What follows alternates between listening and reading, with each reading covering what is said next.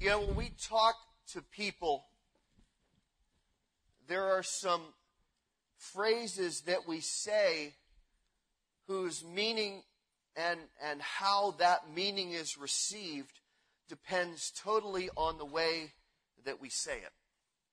Now, let me give an example of this. If you take a relatively innocuous question like, What are you doing? Okay, those very simple four words. What are you, what are you doing? The intention uh, and, the level of confrontation is dictated by the tone in which you ask it. I'll give an example of this. What are you doing? Okay, that would be known as accusatory, right? Nobody's ever talked like that, I'm sure. Then there's the what are you doing? Kind of the the checking in. How you doing? What's what's happening? And then there is the tone of what are you doing? Like that's that's cool. What what's going on? Why why are you doing this for me? It's all in the tone. It's all in the way you say it. Or or if you take a phrase like I can't believe you did that. As a parent, I know none of you parents, but occasionally I do it. We'll say something like, I can't believe you did that. Like, how, who were you raised by? Wolves? You weren't raised by me, because I don't, I didn't raise you to think that way. Can't believe you did that. Or, I can't believe you did that. When somebody surprises us and we're happy and we're appreciative. Or, oh, I can't believe you did that which is like, uh oh, we're in trouble and the cops are coming kind of thing.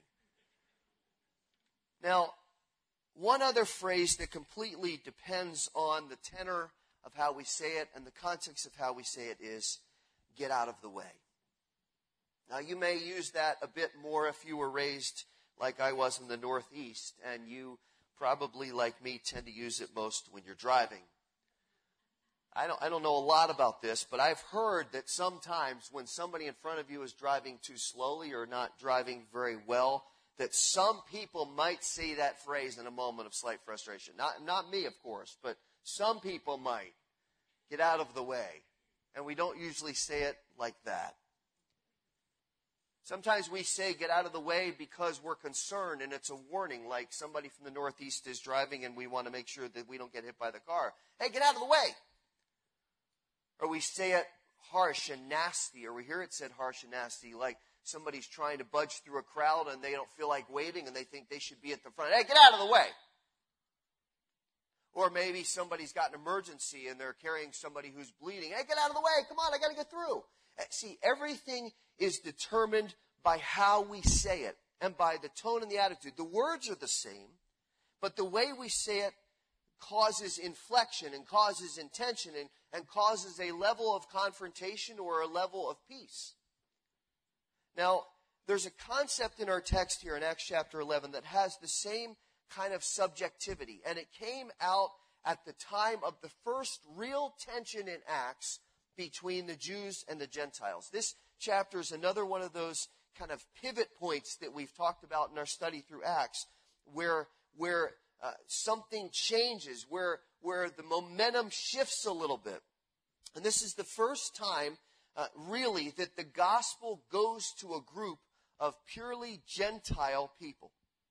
Now, we know that Saul's conversion a few chapters ago represented a shift in the sense that now this one who has been persecuting the Jews uh, now is, is going to be the fulfillment of what Jesus talked about in chapter 1 when he said, You're going to go into all the world and preach the gospel. You're going to go to Jerusalem first, and Judea, which is still in range, and Samaria, which is still in range, but they're your enemies. And then he said, You're going to go to the uttermost parts of the earth. Paul represented the one who was going to be the catalyst and the main messenger to the Gentiles. So we know that his conversion represented a, a, radical movement in that direction, and yet we still have not really seen the gospel go there yet. And as that happens, there's still a, a group of old school Jewish people who, who wanted anyone who was going to be part of the Church of Jesus Christ to still adhere to the qualifications of Judaism. Now, as we said last week, we can't really get a grip on, on what a monumental change this was in everybody's thinking because the Jews and Gentiles had been so completely distinctive from each other for so long and, and by such a wide margin and had such an absolute hatred for each other that to talk about believing the same thing and, and accepting each other and working together as one body was so far beyond the realm of their thinking that it was almost impossible. To say that Jew and Gentile would be one, and God says in the scripture that there would be no distinction, that we would be one body with one Lord, that, that the melding of those two cultures and belief systems and lifestyles and nationalities, that, that to put them together was so, so unthinkable. And yet this is what God is doing. But even though Jesus said this is going to happen, even though the Holy Spirit had opened the doors for it to happen, there were old biases that were not going to die easily. To the extent that even in uh, Acts chapter 15 at the Jerusalem Council, some of the original apostles opposed Paul when he says the gospel is going to the Gentiles. And they have a little, little tiff, little argument. But how many know that when other people's lives start to be changed by the Lord, there's no stopping it? And they could have their biases and they could have their traditions and they could have their backgrounds and they could have their, their pride and their nationality. But once God started to move and once Gentiles started to get saved, there was no stopping that. Listen, we don't need church growth formulas. We just need to lead people to Christ and we need to to stir their passion and feed their spiritual growth, and churches will explode. The evidence of that is in the book of Acts, because when the gospel was preached boldly and people stood for Jesus Christ and their testimony was strong, what happened? The Spirit moved. And thousands and thousands and thousands of people were saved. And I don't know when we traded our trust in the Spirit's work and our commitment to the calling God gave us for man's formulas, but I'm telling you, we better get back as churches to the book of Acts. Because if we don't, we're just going to keep going down this path uh, of man's formulas and man's ways, and they don't work. Now, chapter 11 opens with a significant problem. And this problem really could have impeded the progression of ministry. A lot of times, what hinders ministry is not the external opposition, but the internal conflict, right? So a lot of times we, are struggling with things in the body rather than things against the body. And that's one of the things that happens here. But people had under, uh, Peter had understood what the Lord wanted and the Lord's direction and the Lord's heart. And he sees that God has given them this fresh calling to, to go and reach the Gentiles for Christ. So let's see what happens. We're going to, uh, verses 4 to 16 of this chapter are basically a summation of chapter 10. So we're going to glide over those. Let's start in verse 1. We'll read down to verse 3, and then we'll pick it up in verse 17. Thank you for turning in your Bibles. Chapter 11, verse 1. Now the apostles and brethren who were throughout Judea heard that the Gentiles had also received the word of God.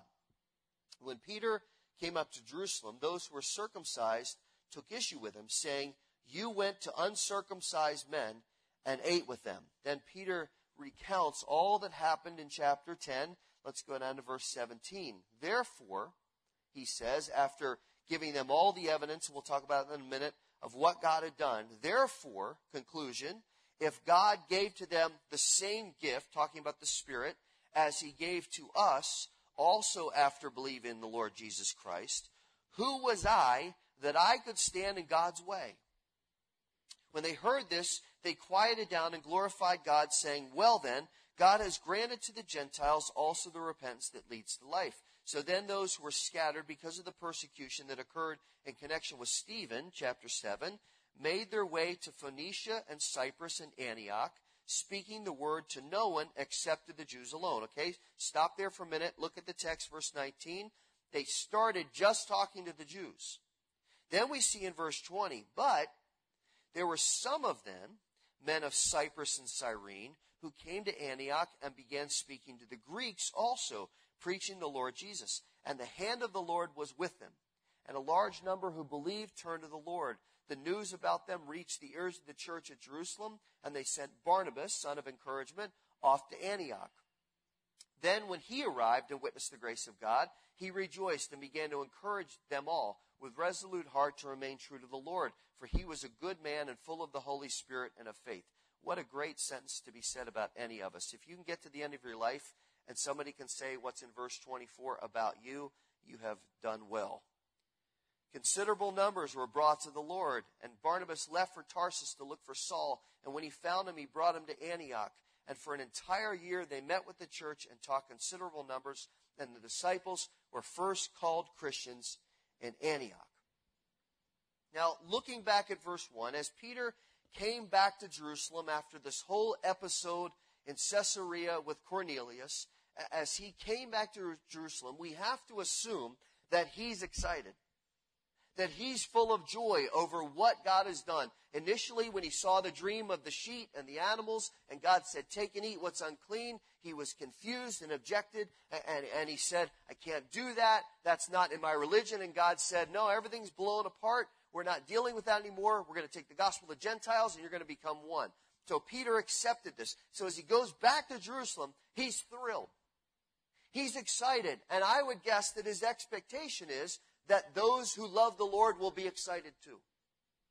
That they'll be thrilled that God is doing a new work and that the Lord is moving and that the Gentiles are receiving Christ.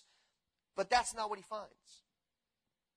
Very quickly, we see it in verse 2. We read that those who were circumcised took issue with him. Notice the word. Took issue with him for eating with the Gentiles. Now, Luke specifies that, that these were the Jews who were not only adhering to the rituals of the law, but they were also segregating themselves. They were also saying, we're different, we're special, we follow these traditions and these rituals religiously, and if you don't, essentially, we see you as inferior. So they're, they're not just zealous for God's commandments, they have an arrogant attitude of superiority and a uniqueness before God. Now that explains why when Peter comes back and says, Oh, you're not going to believe what happened. I had a vision. God's going to the Gentiles. This is great. The Lord's at work and, and the gospel's spreading. They say, Hold on, time out. Time out. We have a problem with that. But I want you to look very closely at the nature of their complaint in verse 3 because it reveals something to us that's not so holy. Their objection is not that Peter took the gospel to the Gentiles. And their objection is not that the Gentiles had received Christ. Their objection is that Peter had eaten with them. Eating with them by law was considered to be unclean. And we see even after they quiet down about it in verse 18, it didn't eliminate their attitude about it because this group of people, this, this group of circumcised Jews that adhered to the law, would be the, the sticking point in Paul's ministry throughout his ministry. They would be the ones who would give him the hardest time. In fact, the whole book of Galatians is written to address this issue.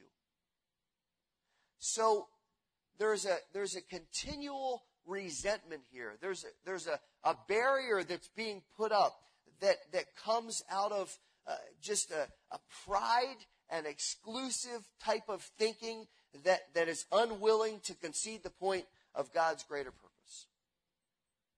Now, we need to understand that from our standpoint, that that is always a danger within the body of Christ. And it plays out in two significant ways. And I want you to listen very carefully here because these are, are very subtle and the enemy uses them very tactically and very effectively.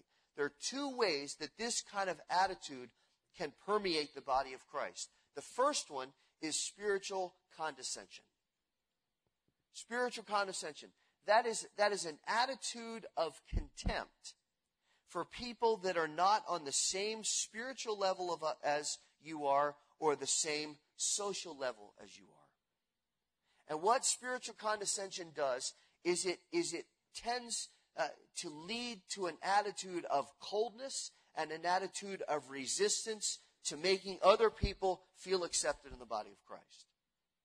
Whether it's racism or, or sexism or, or denominationalism or, or economic disparities or an impatience with people who aren't progressing as rapidly in their faith as, as you are, or are still young in their faith and still uh, falling back into sin and, and wavering, and we kind of get frustrated with them and we feel elitist and we, we kind of say, well, look at them. I can't believe they're acting like that, or look at where they come from, or look at where they went to school, or they used to be a Catholic, or they used to be what. Uh, all these types of little attitudes are, are, are elitist.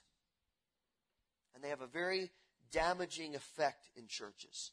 And I guarantee you, they are never as subtle or as hidden as we think they are.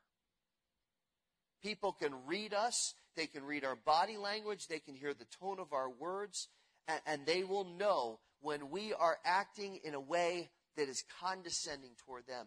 And listen, this has nothing to do with the ministry that Christ has given to us and his life, and the early church proved how wrong it was. And anytime somebody came with an attitude of spiritual condescension, Acts 11, 2, the Lord said, uh-uh, I'm not having that. I'm not having that. That's not right. That's not honoring to me. So we have to guard against this. Second, we need to guard against focusing on what I would call the less essentials.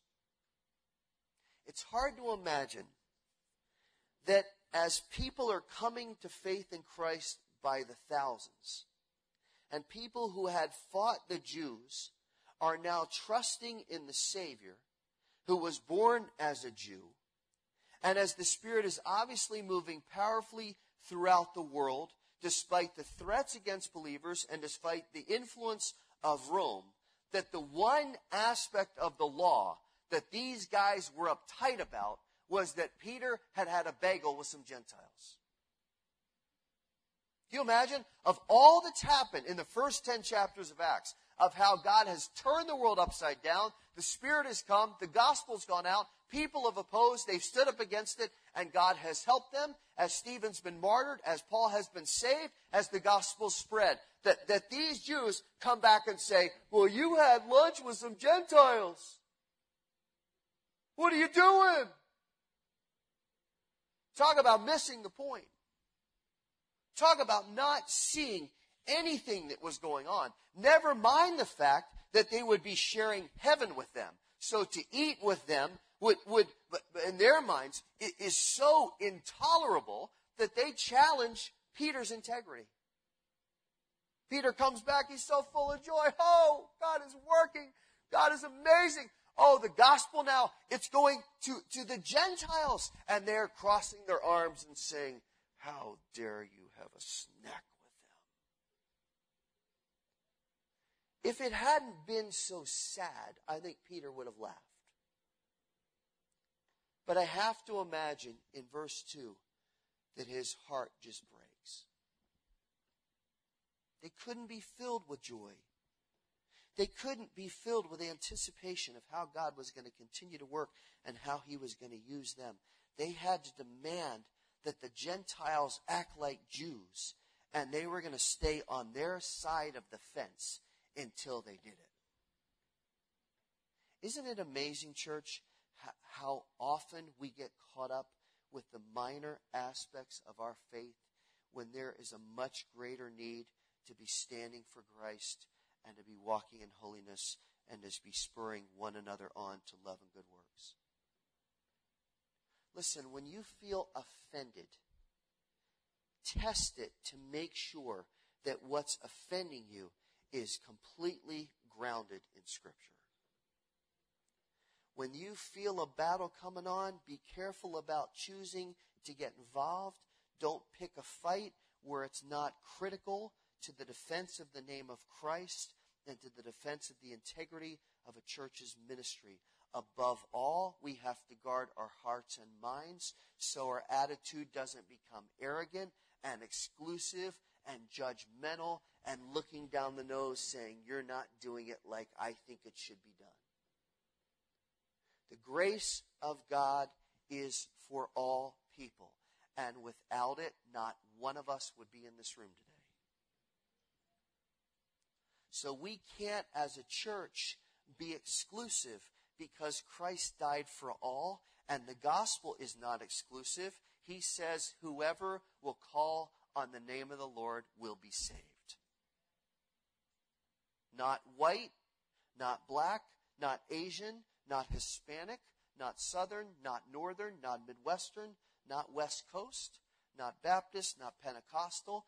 Whoever will call on the name of the Lord will be saved. And we don't have a right to ever say, well, we don't accept you. We don't accept you. We, we will not. No, you have no right to be here. See, Peter says, you guys, you guys don't get it. See, I have my own reluctance. When, when God showed me this vision, I said, uh-uh. And then he showed it to me again, and I said, uh-uh. And then he showed it to me a third time. You know, I got a thing with threes, but we can talk about that later. But, but let me just say, when God said the third time, take and eat, I, I had to, I had to put down my reluctance and I had to understand that God was teaching me something and leading me to a new perspective and a new ministry. And let me tell you, there was too much evidence surrounding this for me to look the other way. Because at the same time I was having a vision, this guy 14 miles away had had a vision, and he was Italian of all things, and, and, and we had the same thing that, that melded together. And as I'm having my vision, guys are knocking on my door that he sent many hours before. So it wasn't like this is just a coincidence and these guys happen to show up. He had the vision, sent the guys, they came to my door as I'm having the vision, and it all matched together. Now, Jews, do you want to argue with the Lord at this point? Do you, do you want to tell the Lord he doesn't know what he's doing? It doesn't matter how wide the separation is between Jew and Gentile. Because here's what God's doing. He's taking his hands and he's pushing them together. And we don't have a right to say, no, we're Jews. We have the law. We're over here. We don't want them. Hey, that's not an option anymore. God's pulling us together. God is melding us together as one. You know, let me tell you, the Lord can do the same thing in any fractured area of your life. In any area of your life that is broken and separated and, and frustrated, if you are willing to put aside your pride and trust in Him, he will bring those fractured pieces together. First and foremost, He can do that with your soul. Every one of us has a heart and a mind that has been corrupted and broken by sin, but through the gift of Jesus Christ, He can make us whole and restore us forever. But it takes admitting our inadequacy and confessing our sins and saying, God, I can't save myself. I have offended you with how I live. And yet, Lord, you are a gracious God, and you sent your Son to die for me, and he rose again to defeat sin. And I am yielding my life to you, and I am trusting in you because I have no other hope. I only can trust in you. That is the good news that these Gentiles were trusting in. And it is the good news this morning that if you have never done that, right now in this room, you can put your faith in Jesus Christ. If you've never done so, and you know what He will do? He will save you for all eternity. He will change your life and remove your sin and forgive you and put His Spirit in you and exonerate you of everything so you can live the life of eternal life. You can do that today. You say, well, my life is too broken. I've done too much. I've been too far away from God. It does not matter. God can bring the pieces together. And He can do that in your marriage. Your marriage is broken this morning. It's dry. You're lacking in love. You're being selfish. Somebody's not sacrificing. I don't know. I don't need all the details. I'm telling you this morning, God can put those pieces together. But you have to yield yourself to Him and you have to trust Him to do it. You have a child that's wayward, that's wandered from God. You've had frustration and fracture in the relationship. God can bring them home. God can restore that relationship. You have a work situation that's tense. You've got frustration. You're about to quit. You've had it. God can make that better. God can restore friendship that's been severed. God can do anything to bring people together, and He's always trying to bring things together. So we can sit there and say, uh uh-uh, uh, not going to happen. I, I, I, I, don't want to give in. Well, there's the first problem. Because when we give in, God works. When we say, nope, God says, all right, you deal with the consequences. I gave you a free will. Go ahead. You want to be stubborn and proud and selfish, and you want to take your side and you want to defend your position, go right ahead. But at some point, I'm going to break you of that, but I'm going to watch you for a while and see if you'll do it yourself. But if I get involved, not going to be pretty. God can heal this morning. Church, hear that this morning. Some of you are hurting. Some of your marriages are struggling.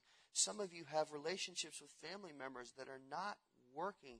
I'm telling you, submit it to the Lord and yield yourself to Him, even if the other person doesn't. Because God can change hearts. He changed the hearts of the Jews to accept the Gentiles. And listen, if He can put two nations that hated each other that much together, He can put your relationship together today. The Lord works in powerful and transformative ways. And even when that's not comfortable for us, even when it defies our expectations, there is no arguing with it because He has a purpose that is greater than our protests. And rather than begrudgingly saying, okay, Lord, you just do it. I'm not happy about it, but you do it. Instead of crossing our arms and being all postured and saying, Ugh. anybody ever say, Ugh? I know I do. You know what we should do? We should lift our arms to Him and say, Lord, I praise you that you're willing to do this. I praise you that you're willing to get involved and heal this. Lord, heal it. Heal it. And with joy and with passion, I will surrender my attitude and my resistance to you. And Lord, bring those pieces together and when you do it, I will give all praise to you.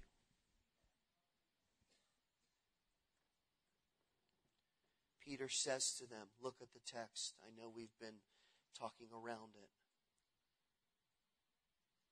Look at what he says here in verse 17.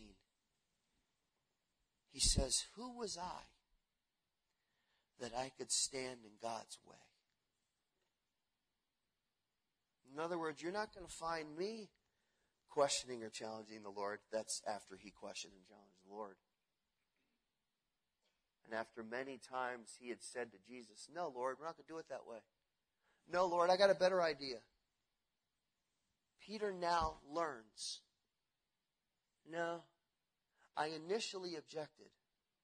But then I thought to myself, how dare I stand in the way of what God's doing?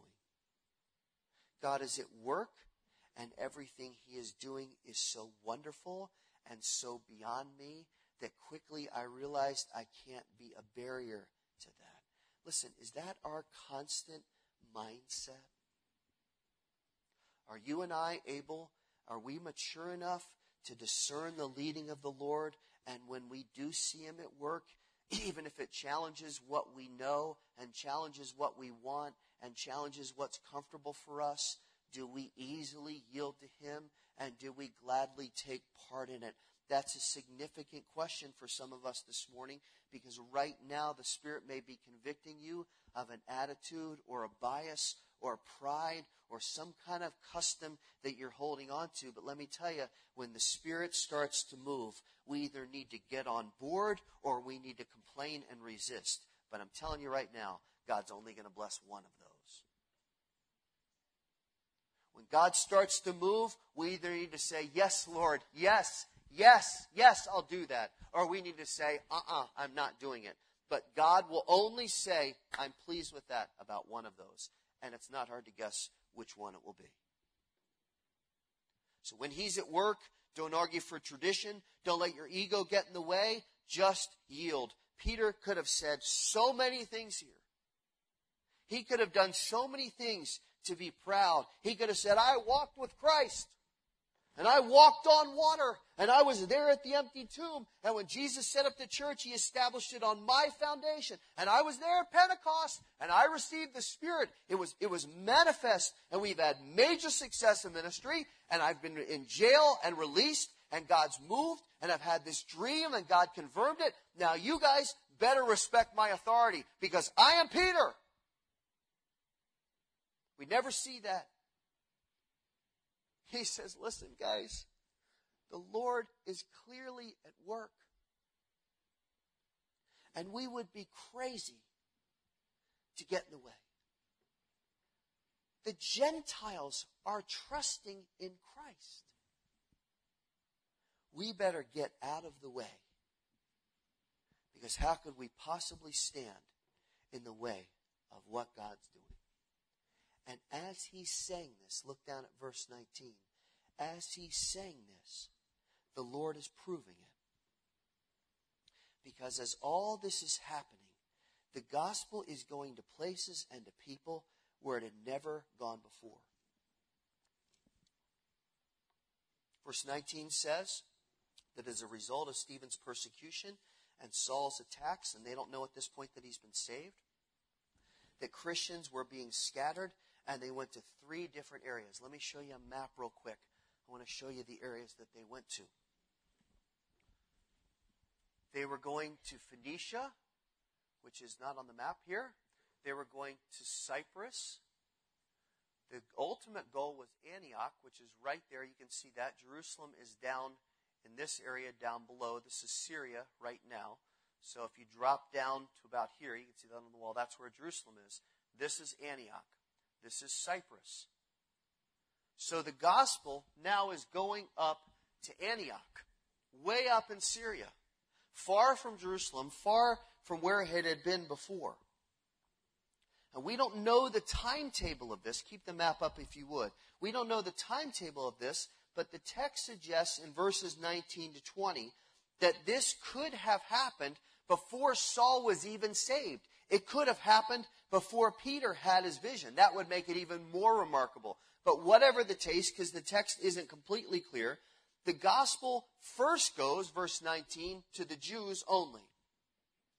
And then some Mediterranean, that's Cyprus, and some African, northern African, that's, that's um, Crete, excuse me, I got it reversed. They, they get the idea to take the initiative to begin to speak the gospel to the Gentiles. Initially, the Christians are scattered because of Paul's persecution, and they go up into Syria, and they go up to Antioch, and as they get to Antioch and on the way, they're talking only to Jews. Let's find some Jews, let's go into the synagogues, let's talk about Jesus Christ, the Messiah, let's bring prophecy into it, let's, let's show how God has worked in bringing us our Savior. But then, a couple guys, or a group of people from, from Mediterranean and from Africa say, why don't we talk to the Gentiles? They have no training. They have no calling from the Lord. They have no commission from the apostles. There's no evidence in the text that the Spirit especially empowered them. And there was absolutely no precedent for them to go to the Gentiles. So it's even more powerful to see how simply the Spirit describes the nature of their ministry in verse 20. Look at it. It says, they began speaking to the Greeks, preaching the Lord Jesus Christ. That was the extent of their ministry strategy. Oh, that we would get back to that simplicity. Here was their ministry plan. Here was their five year goal. Here was the way they were going to approach it. They were going to talk about Jesus. They started to go to Gentile households and Gentile places and they began preaching the Lord Jesus Christ. Their hearts had been changed. They loved Christ. They heard the prompting of the Spirit, and they did what any of us can do. They spoke the truth about Jesus, even to people that hated them. And all of a sudden, the church expanded into the third largest city in the world, and people were trusting in Christ. they could have been discouraged by the persecution that they left behind them. They could have been sad that they had left home and weren't going back. And they could have been threatened by the opposition. But as one writer put it, when the coals were scattered from the hearth in Jerusalem, they didn't put the fire out. They only spread it and it kindled a blaze. Oh, oh, that that would describe us as believers. It's like Jeremiah says, he says, God's words like a burning fire shut up in my bones, and I'm weary of holding on to it, and I can't endure it. I got to tell people.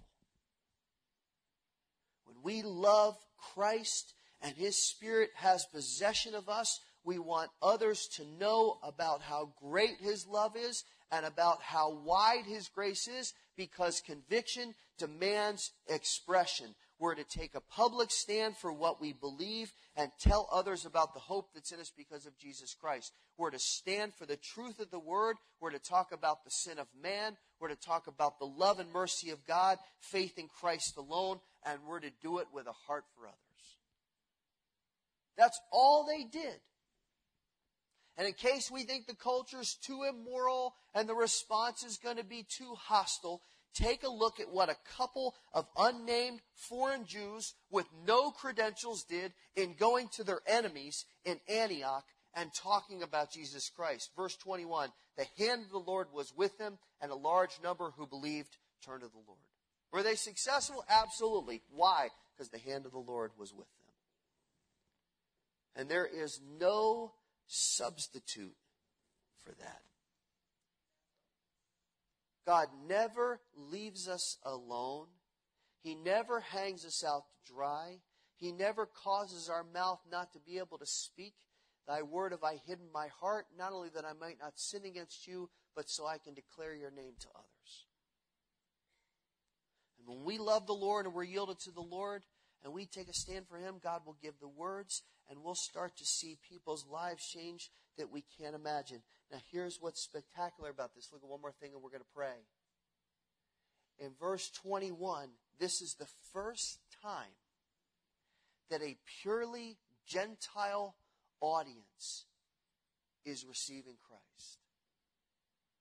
It's not like Pentecost where there were Jews from all over the world, and it's not like Acts chapter 6 where there were Jews who were Hellenists. They were influenced by the Greek culture. This is a totally Gentile crowd in Antioch. And these men go in and they start to talk about Christ and people respond and they trust Christ and the church starts to expand and any separation now that had been between Jew and Gentile is impossible.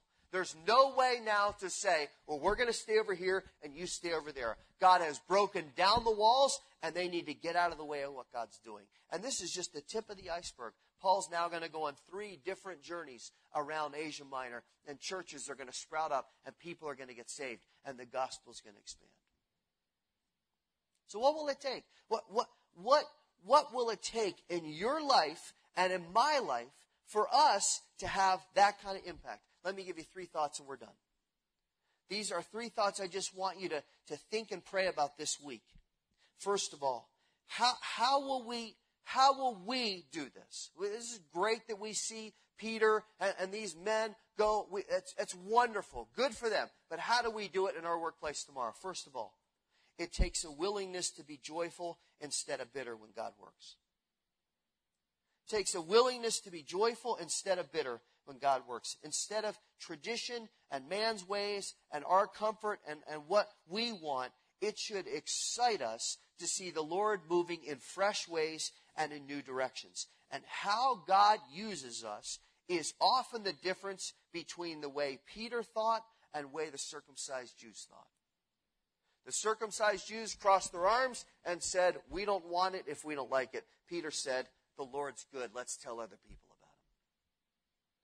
So when God starts to move in a fresh direction, don't get bitter and angry and frustrated and irritated and, and, and, annoyed. Just say, Praise the Lord. God's calling me to something that, that I didn't count on, but, but here it is. Second of all, it takes an understanding that we're nothing without Christ, but that He wants to save all of us. We are nothing without Christ. Peter says, Who am I? You would think he's got pretty decent credentials at this point. He says, who am I? Are you kidding? God's working. I'm not going to stand in the way because I remember where I've come from. I remember that I'm nothing without Christ. I remember how often I failed Christ even when I believed him. Listen, when we do that, it keeps us humble. but it also keeps us passionate about talking about Christ because all around us there are people who are saying, I'm worthless. And we say, You are right. And I was too. And I still am. But you know what? Christ is sufficient. You know what? Christ's salvation is wonderful. You don't need to be wonderful. Just let God be wonderful. You just yield yourself to Him. Let Jesus take care of the rest. We don't know who this week is on the cusp of receiving Christ. If we will just understand that we're nothing. Third, takes a discerning vision of what God can do when we're willing to be used in whatever way He chooses. You want to be used like they were in Acts 11? Have a vision for what God can do when you yield to Him. The Cypriots, the Cyrenians, they went to Antioch, and all of a sudden they realized the potential of expanding the ministry. Even though God didn't choose them and say, here's a specific commission, you go up there and you reach the Gentiles. They just went up with the rest of the Jews. But all of a sudden they said, wait a second, why are we only talking to Jewish people? Gentiles need salvation too. And when they went, listen now, they had no idea that people would first call themselves Christians at Antioch. Not in Jerusalem, not in Jericho, not in Galilee, not in Samaria, not in Nazareth, but in Antioch, a Gentile city, the third largest city in the world. That in Antioch, people would first say, We're children of Christ. And we're going to take his name we're going to call ourselves Christians. We will be the first to identify with Christ in this way. Could they have imagined as they came from Cyprus and Crete that, that they would go up there and that people would say, We're Christians? You and I have no idea what the Lord has in store for us. But we need to be willing and prepared and grateful for whatever opportunity He gives us. Let's close our eyes for a minute and go before the Lord and listen to Him right now. Lord, you have, I pray, spoken to each of us this morning, and I pray that our hearts have been receptive.